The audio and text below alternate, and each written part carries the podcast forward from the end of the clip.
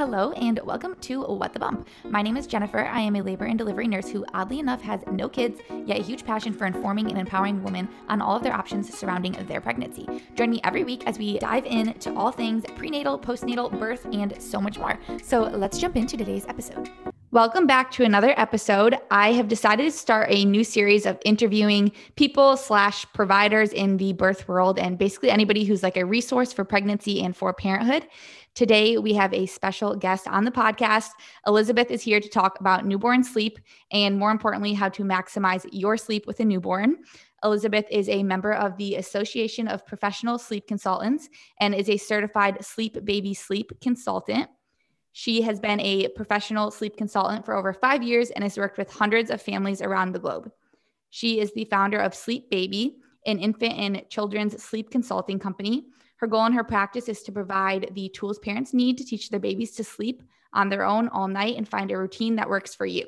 So, Elizabeth, thank you so much for coming on the podcast. And I'm super excited to hear all about what you do. Thanks for having me. So, let's start off. Just tell us a little bit about yourself and your family. Okay, awesome. So I'm Elizabeth. I live in Charlotte, North Carolina, with my husband Ryan, and we have three boys. They are seven, about to be five, and about to be three. So it is really wild at my house all the time, especially now that most of them are home most of the time. Yeah, that's awesome. So, how did you get into infant sleep consulting? Yeah, it is a great question. It's kind of a crazy story. I just started when I had my first son, I knew that I was going to be really worried about the sleep, that I was going to be worried about not getting enough sleep. And I wasn't sure how my husband and I were going to function without it. So I did all the reading and research and classes, everything I could to try to make sure I could get good sleep with the newborn. And that went okay. But as I kind of found my way as a new mom, it got better and better. And I started to be just that friend that all my friends would reach out to and ask about sleep then I heard that sleep consulting was actually a job. So I started to look into it. I got a little bit interested. My husband said, Everyone is always texting you, you know, you should pursue this. And one of the things I found about sleep consulting is that it can be really, really pricey. I think it's a great service. Obviously, I feel like it's very valuable. But I also remember that feeling. I um, quit my job to stay home when I was a first time mom. And I remember that feeling of feeling helpless or just stressed out, and also that we just lost half our income and trying to balance both of those things. And so I saw an opportunity to be able to really help moms in an area that I'm passionate about and trying to keep prices reasonable because there are moms who cannot afford a traditional sleep consult who still are stressed out and need rest. So I decided to pursue that as a business I had been helping friends for a few years when I decided to just go out on my own and make a website and put myself out there. I met with a lot of doctors and other people in the field, did a lot of research before I got started. Um, and then I started taking clients when my second son was a few months old. It was terrible timing, but it's grown from there. And now I have five other sleep consultants who work with me, and um, we're across the U.S. And it's just been really exciting and fun. We feel all feel super passionate about helping parents just get rest and also be able to enjoy their babies as their family grows. I love that you took a problem that you had yourself and then turned it into kind of a passion. And now you've grown it to literally serve hundreds of families all over the place. So, Sleep Baby, how long have you had that company, Sleep Baby? Yeah, so I started Sleep Baby um, about five years ago. So I was kind of doing it unofficially before then, and then about five years ago, I was like, "All right, we're going for, we're going for it." And um, that has turned into about one year in, I brought on my first team member. And so we've just grown from there, um, which has been really exciting. That's awesome. And you guys provide in person care, like in the Charlotte area. And then you guys also do virtual care, right? Yes. So we actually do the majority of our consults are virtual. We'll do over Zoom or over the phone. We have worked with families all over the world. Um, we have consultants, several in the Southeast, and we have one in Colorado. Um, anywhere that we have someone, we'll do in person consults where we will come to your house and really work with you and help you hands on. But anywhere else, we work with people over the phone. Um, our consults, we have the first meeting is like usually an hour or 30 minute long phone call. And then we have um, unlimited texting and email with our families afterwards. Um, so they can answer, ask questions, we can answer questions. Um, it kind of goes from there for us to be able to keep helping them. It's not just a one time, one phone call and you're done. Awesome. So that basically answers my next question. Is there anything else? I was going to ask kind of like what the whole process of working with you looks like as far as um, getting newborn on a sleep schedule, but I feel like we kind of touched on it there. Is there anything else that it involves? Yeah, so I think the biggest thing um, with the consults is that it's a two way street. So we are going to meet with the parents and talk with them about what the steps are to get their baby sleeping well, whether they're a newborn or a three year old. We're going to walk them through everything and we're going to give them all the tools. And then it's mom and dad's job to take all those tools and teach the baby. Even in our in home, we're just there in the very beginning. Um, and so, over the two weeks that we are usually working together, it's a parent's job to kind of partner with us. They're doing the work, we're giving them the support and cheering them on, kind of like their personal cheerleader. Awesome. And what is the like age range? Cause I know you, I know you guys obviously work a lot with newborns, but you also mm-hmm. just said three year olds. So what would you, what is like the typical and even like the most common age range that you feel like parents contact you at? Yeah, I think most of our babies are under a year. Usually it's in the first year that parents are reaching out to us. And then we get another big group of parents you know, around 18 months to two and a half years with some toddler sleep problems, or they were hoping the baby would eventually sleep through the night and they still haven't two years in. So, those are kind of our two largest um, groups. We work with families with kids up till five years old, but most of them, I would say, are three and under, with the majority being one and under. Gotcha. Awesome. So let's just go right ahead and jump into some listener questions that I got. So the first question was How can you help your baby to fall asleep on their own? And this person who specifically asked this said that their baby freaks out whenever she puts her down at night. Like she specifically said, she sounds like she's being tortured and then sometimes just ends up like passing out eventually. So, what would you say for how can um, this girl help her baby to fall asleep on her own? Yeah, this is such a loaded question. There is a very different answer for every baby, depending on the child, depending on their age.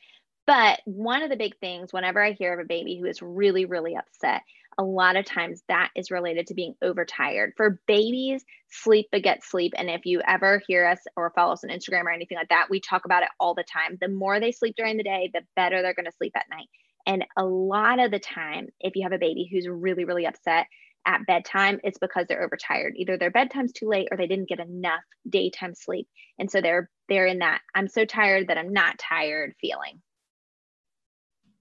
Awesome. Okay. So the next question, what do you recommend doing from the very beginning? And I know this is kind of like a more vague question, but I guess if you could give like some very practical tips to do from the very beginning of having a newborn to try to help with your sleep, what would you say those would be? Yeah, I think it's a great question because if you have if you're a parent and you're looking for a true no crying sleep training approach, the best way and really the only way to guarantee it is to start from the beginning. So I love parents who want to be prepared. Um, one of the best things you can do for your baby to help their sleep in the beginning is actually really focus on full feeds. A baby who's full is going to be able to sleep really well. They're also not going to be as fussy. Um, a baby who gets great specific full feeds rather than snacking all day long, you're going to see a lot better sleep pattern related to that too, which is important. So I tell parents, you know, focus on full feeds right away. And then I also really like to encourage them to follow an eat, awake, sleep pattern. It, the two things go hand in hand, but eat, awake, sleep describes kind of the activity pattern of their day. So they eat, then they have their awake time, and then they go to sleep rather than eating and then going to sleep or nursing or feeding to sleep um, because falling asleep is not a sign that baby is full. Sometimes it is. Sometimes it means they're full, but more often than not, it just means that they are snuggled up with mom or dad or someone else and they are comfortable and cozy. And so they fall asleep um, and they're not getting those full feeds. And if they don't get a full feed, they'll likely wake up again after just a short little snooze instead of that full nap.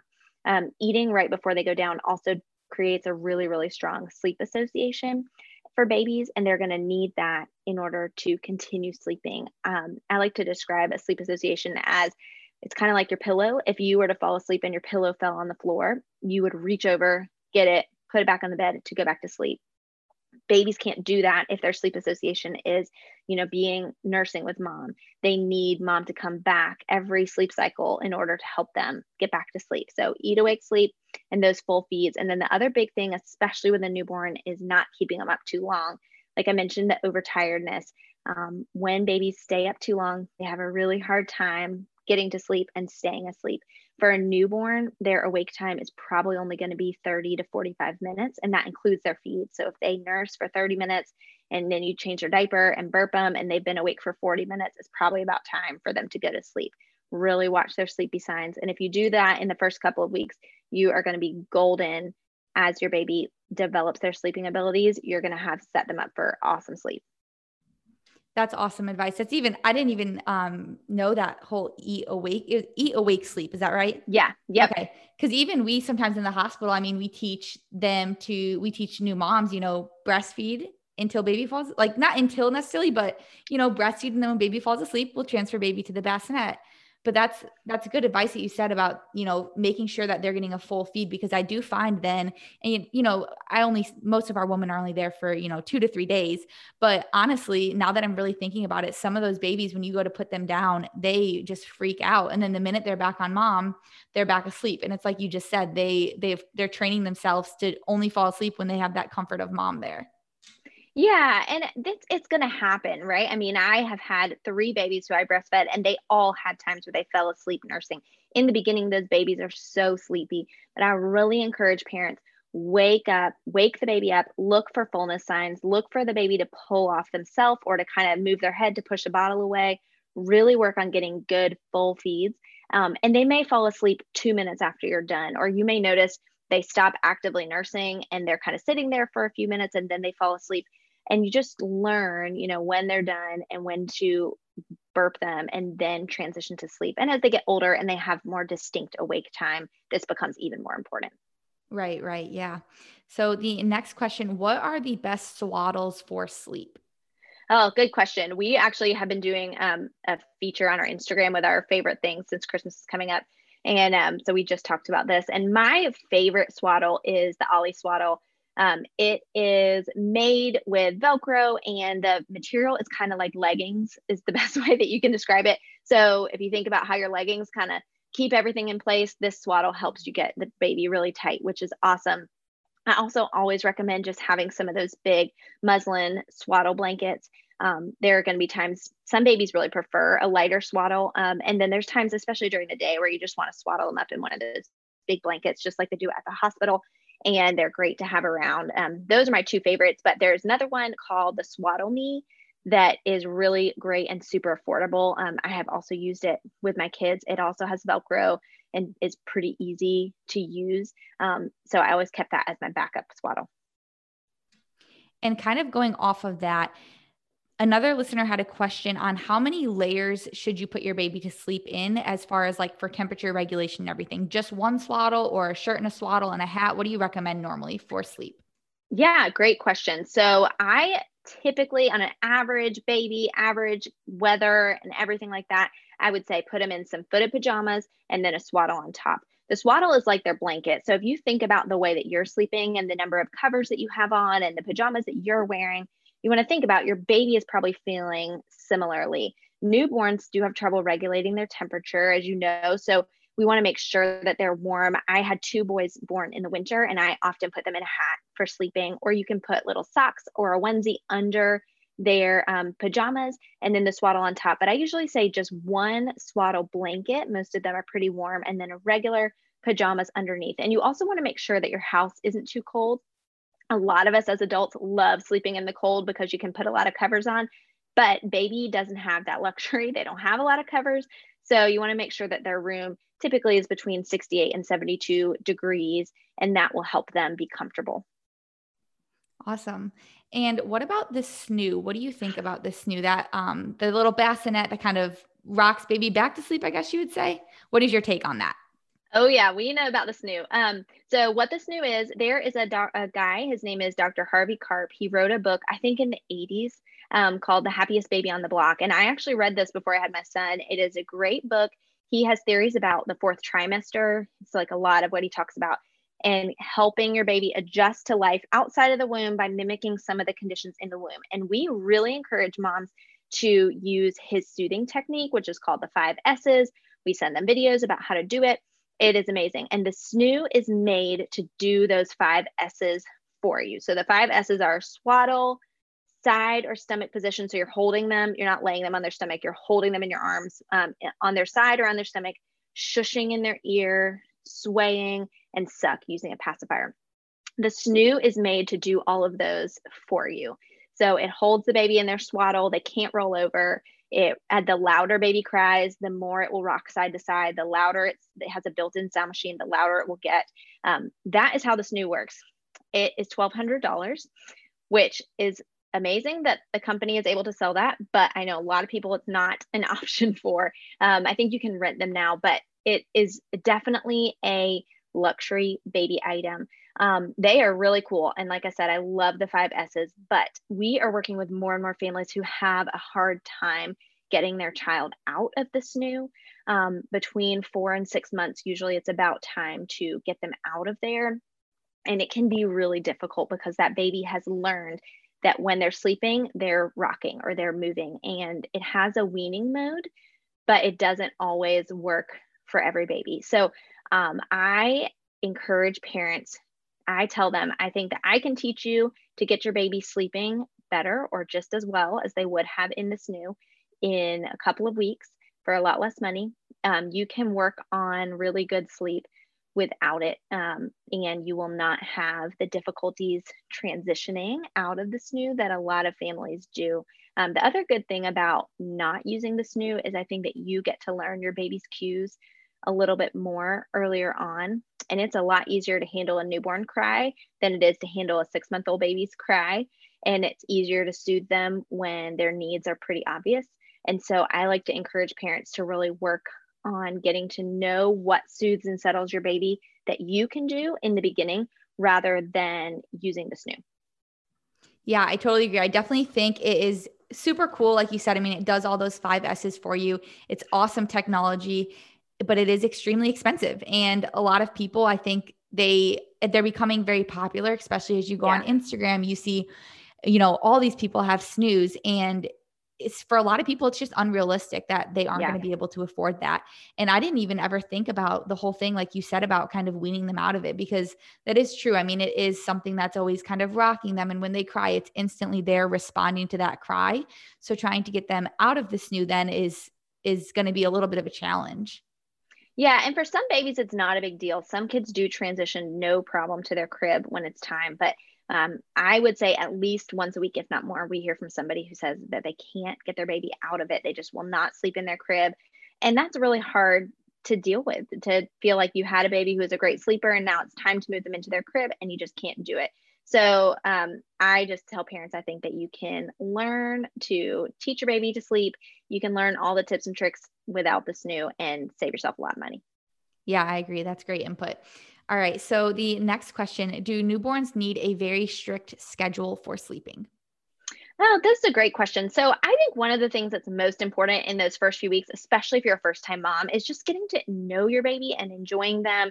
I like to tell parents when you're ready for a routine is a time when it's time to start it with your baby. And it doesn't have to be a super strict schedule, but you do start to want to have a routine. I tell people one of the best things that you can do to make your life more more manageable is to start your day at the same time every day you know when they wake them up at 7 a.m or wake them up at a time that you've decided every day um, just to start their day and it will start to fall into a pretty predictable pattern.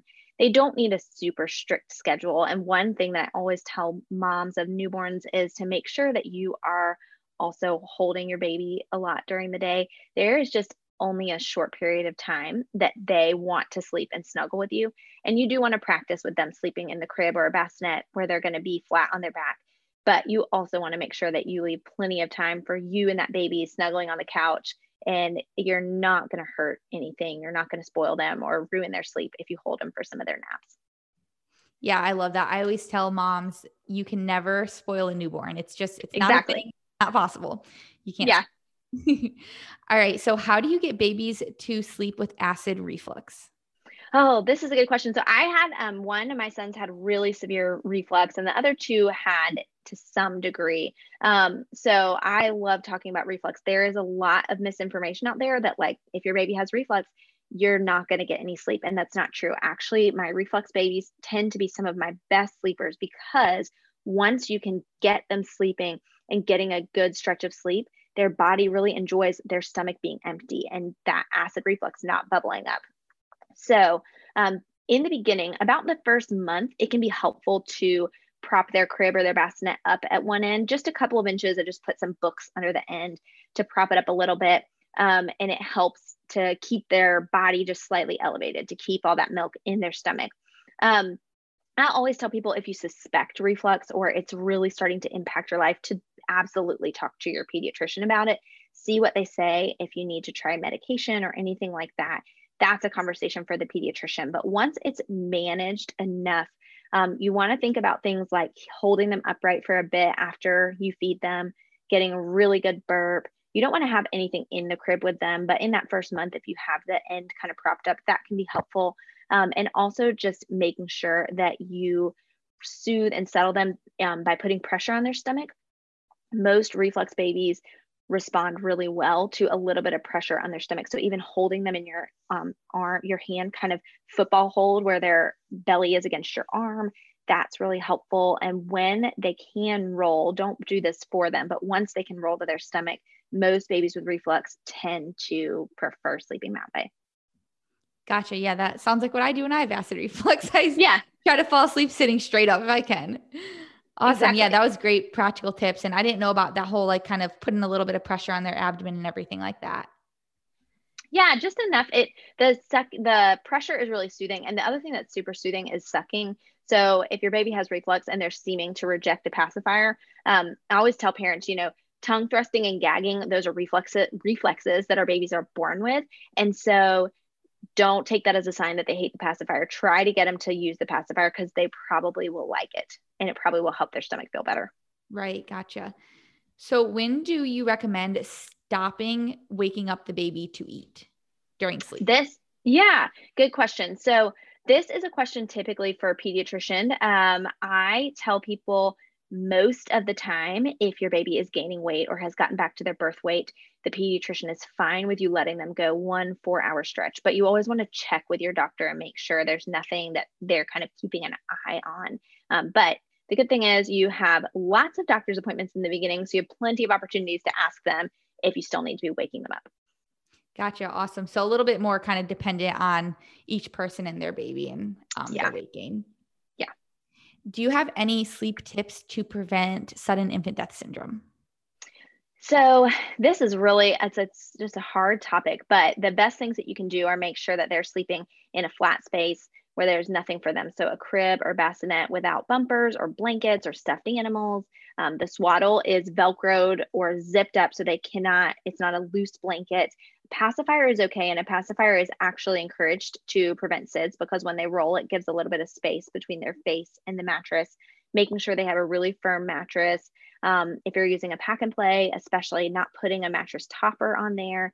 Um, and then one of the things that the AAP recommends is room sharing for six months to a year so that they are in your room. And that's a really personal decision for parents, and every family decides differently, but that is one of their recommendations. Yeah, that's great. That is a lot of um, what we do before we send our moms home is a lot of our discharge teaching. I really ha- try to focus heavily on this just because I cannot tell you how many times being a RN in the hospital, I come into rooms and, you know, babies are either asleep on on mom or in bed next to mom or on the couch next to the dad or they're in the bassinet, but there's like um they have people bring in like those really plush blankets all the time and so they'll it'll be baby swaddled and then the plush blanket over the baby. And i always really harp heavily on you know on their back nothing in the crib. I always say if you're going to use like um, bumpers or anything like that they need to be completely breathable. And yeah it's it's definitely something that is super easy to prevent you know when you're doing it right.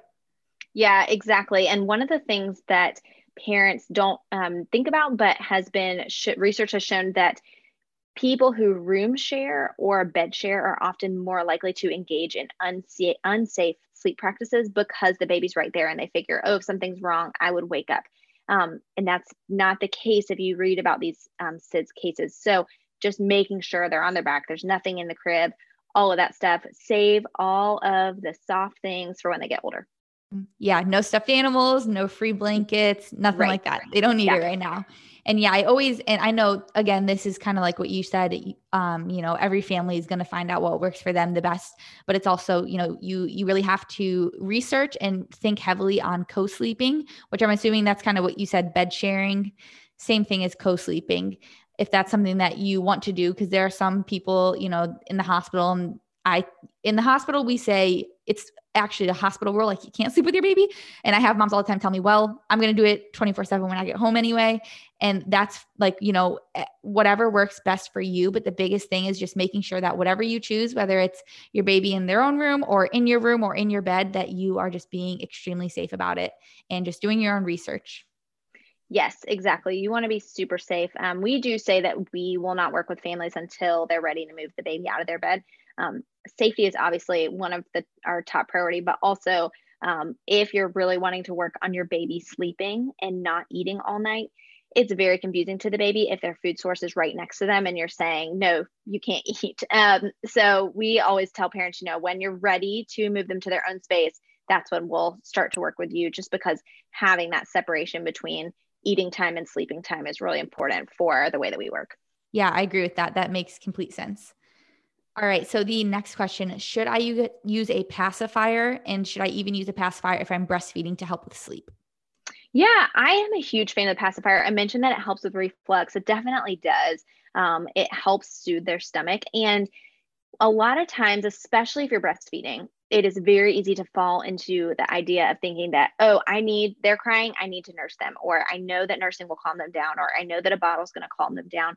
And it is great to have something in your back pocket to be able to give them that's going to um, hit the same reflex, but it's not feeding them. And for a reflux baby, especially, you know, if milk gives them reflux, we don't want to give them more milk to calm them down when they're upset because of the reflux. So I am a huge fan of it. Also, it is something that they can do that helps them just soothe and settle down. Um, now, I mentioned this before. Tongue thrusting and gagging are primitive reflexes that our babies are born with. It's not necessarily a sign of that they don't like the passing. So, what I do tell parents is how to teach your baby to take the pacifier. You can rub it around their mouth, like rub it on their lips. Um, see if you can get them to open their mouth. And then once they do, start to put the passy in there, kind of rub it on the front to the middle of their tongue. You don't want to go too far back, that can cause the gagging, but just kind of rub it and work with them on um, getting the pacifier in there. And then as far as breastfeeding, I know in the hospital, even with my own, they were like, you cannot give them a pacifier if you're going to breastfeed. Um, and I did the second I got home, or after my first, I wised up and brought my own pacifiers to the hospital. So I do not think that there is really any correlation between refusing to breastfeed and passy. Um, and I have read a lot of articles that really support that. I think that it supports great, safe, independent sleep. So I'm all for it. Yeah, I like how you did say that about the breastfeeding thing. And we are we are told, you know, don't give don't give out pacifiers. It's it's part of the more like baby friendly initiative that a lot of hospitals switch to, um, which promotes, you know, rooming in, no use of the nursery necessarily. Like we don't we used to take babies out at night and put them in the nursery all night. We don't do that anymore. It's promotion of breastfeeding. Um, so you know, li- very limited pacifiers. Um, so yeah, but I I do agree, and um, I will say I I will give out pacifiers. If I know that my mom is breastfeeding well and she's breastfeeding every two to three hours, I'm fine with them having a pacifier, especially if baby's a little bit fussy or is having that reflux, like you said. I do elevate the bassinet and I give them a pacifier. And the biggest thing I think with breastfeeding and pacifiers is just to make sure that you're not using the pacifier to skip a feeding, if that makes sense. So that's when I get cautious with giving pacifiers, is sometimes baby's really hungry and they haven't eaten in about three hours and they're over, they're smacking their lips and stuff, and mom might be really tired and just put the pacifier in the mouth. And that's more so, I think, where I become very cautious with pacifier uses in breastfeeding. But I agree with you. And, and as you said, you've done research on it that it doesn't, there's no correlation necessarily with pacifier use and then that whole like nipple confusion refusing to breastfeed. Yes, exactly. I think that's a great point and something that is just important for newborn moms to know, especially if it's your first time. You got to feed them a lot. And if you skip those feeds during the day because you're exhausted, they're going to wake up for them at night. So you never want to use a pacifier or really any form of soothing to skip a feed. If they're not eating every two and a half, two even to three hours, um, then you're going to have a hungry baby. And it is exhausting during the day, but it's more exhausting when you can't get any sleep at night. So I just use the passy for soothing after you know they've gotten that good full feed and then not using it at all if you're trying to skip a feed or hold them off. That's yep, not the right I way. I agree. So this next question, I honestly don't know even what this really means, but it just says witching hour question mark. I'm assuming I know some that's something with like folklore. I don't know. I'll let you. yeah. So from my the way I describe the witching hour is just in usually it's in the late afternoon, early evening where your baby is just not happy. Um, there can be a lot of reasons for this, and I think it changes as your baby gets older. So, a newborn, they are probably just overtired. They might be hungry if they didn't get great feeds, or they're just they're just done. Babies, babies, all the way till a first year can really only handle a 12 hour day. So, if even for a newborn, by the time they've been quote awake for eight or nine hours, even though they've gotten naps in there, they weren't awake that whole time. Um, it they're just pretty much done. They are tired. And so I tell parents in the afternoons, put your baby in a baby carrier, you know, sit on the couch if you only have one child or it's it's an option for you at other times. Sit on the couch, let them snuggle with you um, and watch something on TV. You know, just let your baby sleep on you. Whatever it takes to get them really, really good naps at that time is really helpful. Um, other babies, this is where reflux sort of starts to show up. They've eaten all day and they're having a hard time um, with digesting it. And so you just want to get them really comfortable. I think a baby carrier or a baby wrap is ideal for this time of day and just making sure that you're not pushing them to stay awake. We do not need to push babies to stay awake. It's just going to make their sleep worse. If they're acting tired, get them some sleep. All right, that's good. And what about white noise? Do you think that white noise is helpful? Yes, totally. Um, one of the biggest reasons is that it in your belly, it's not quiet. And researchers actually estimate that it, the level of the sound is about 90 decibels, which is like a lawnmower or a really loud vacuum. So when we bring the baby into the world and we lay them down and it's in their room and it's really quiet, that's very jarring to them in the same way that in your belly, they were moving around a lot when when you're walking. And so when we just lay them flat in their crib, they're kind of like, hey, what's going on? So white noise really helps stimulate what was going on before they came out. It also helps to block out any background noise. I am a firm believer that baby joins your family, your family doesn't revolve around the baby. And white noise is a great way to make sure the rest of your family doesn't have to tiptoe around because the baby's sleeping. Um, just turn on that sound machine and everybody can kind of go about their business. Yeah, that's awesome. I definitely think that white noise can be extremely helpful. I know even like adults, I mean, we buy white noise machines for ourselves. So imagine how much more it can help with baby, especially when you have a newborn who's sleeping so much and kind of at such not necessarily random, but you know, in the middle of the day, throughout the middle of the day, it can really help so you don't have to tiptoe around and be extremely quiet. Oh yeah, for sure. And sometimes I get pushback on white noise, you know, saying, "Well, I want him to be able to sleep anywhere or how am I going to wean him off of it?" And my response to that is, well, white noise machines are white noise machines are very portable. You can always just get one with batteries and bring it along wherever you're going. So it's not a big deal to me to bring it anywhere and take it wherever you're going. Um, but secondly, if you want to wean your child off of white noise, if you feel like they are just old enough, they're a great sleeper, you don't want to use it anymore, you can just start turning the volume down little by little every night until it's super low and they will just wean off of that pretty easily. My seven year old, he still sleeps with white noise, but he doesn't need it at all. Some nights he doesn't turn it on. He just doesn't, he doesn't care for it. I mainly keep encouraging it because whenever we're away from home, he has to share a room with his younger brothers who sleep with it. So I don't want him to get used to sleeping in total silence all the time. Yeah, that's good. That's good advice, kind of turning it down and weaning him off of it. So that was the last listener question I have. Is there anything else that you want to add or specifically touch on? Um, no, I mean, I think the most, the biggest message that we want to get to moms, especially with newborns, is just that it doesn't have to be um, an exhausting, miserable time. And if you're feeling that way, that I really encourage you to reach out, whether that's reaching out to your doctor to talk about PPA or PPD, or reaching out to the pediatrician to make sure nothing's going on, or reaching out to somebody like us um, to help with some strategies on how to help your baby sleep better. It does not have to be exhausting. We like to think about ourselves as just your friend who knows a lot about sleep, who's going to encourage you and give you a plan for how to get your baby sleeping well. Yes, newborns have to sleep a lot during the day. They've got to eat a lot, and it's a lot to juggle. But if you have a plan and you know what to expect, it really can be a really awesome time. And my goal is that families get to enjoy their babies, um, newborn up until you know toddler and childhood. Um, I really want families to enjoy each other. And if that's not happening and you're exhausted and miserable, let's talk about how we can make some changes so that life is better for all of you. Yeah, this was awesome. Thank you so much for coming on the podcast. I feel like I just had a sleep consult. Like I feel like I just learned so much. So Well, thanks for having me. Yeah, thank you. Where can people find you, find your company and how to get information, get in contact with you? Yeah, we have a super active social media. We are always giving away tons of tips. And for all your moms who have new babies, um, one of the girls who works with me, Abby Sharp, she just had a baby six weeks ago. So we are full of newborn content these days and lots of day in the life of what it looks like to have a newborn. Um, and our handle for Instagram is Sleep Baby Consulting.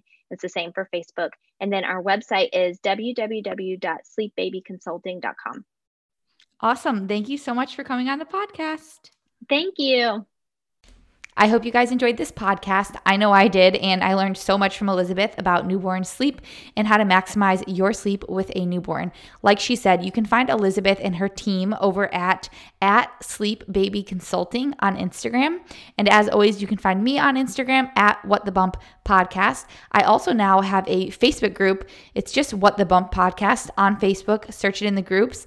And please join the Facebook group. I am going to be posting in there things about the podcast, updates on the podcast podcast when I have guests. I will post in there and you will be able to basically submit any question that you want to ask the guest for the podcast.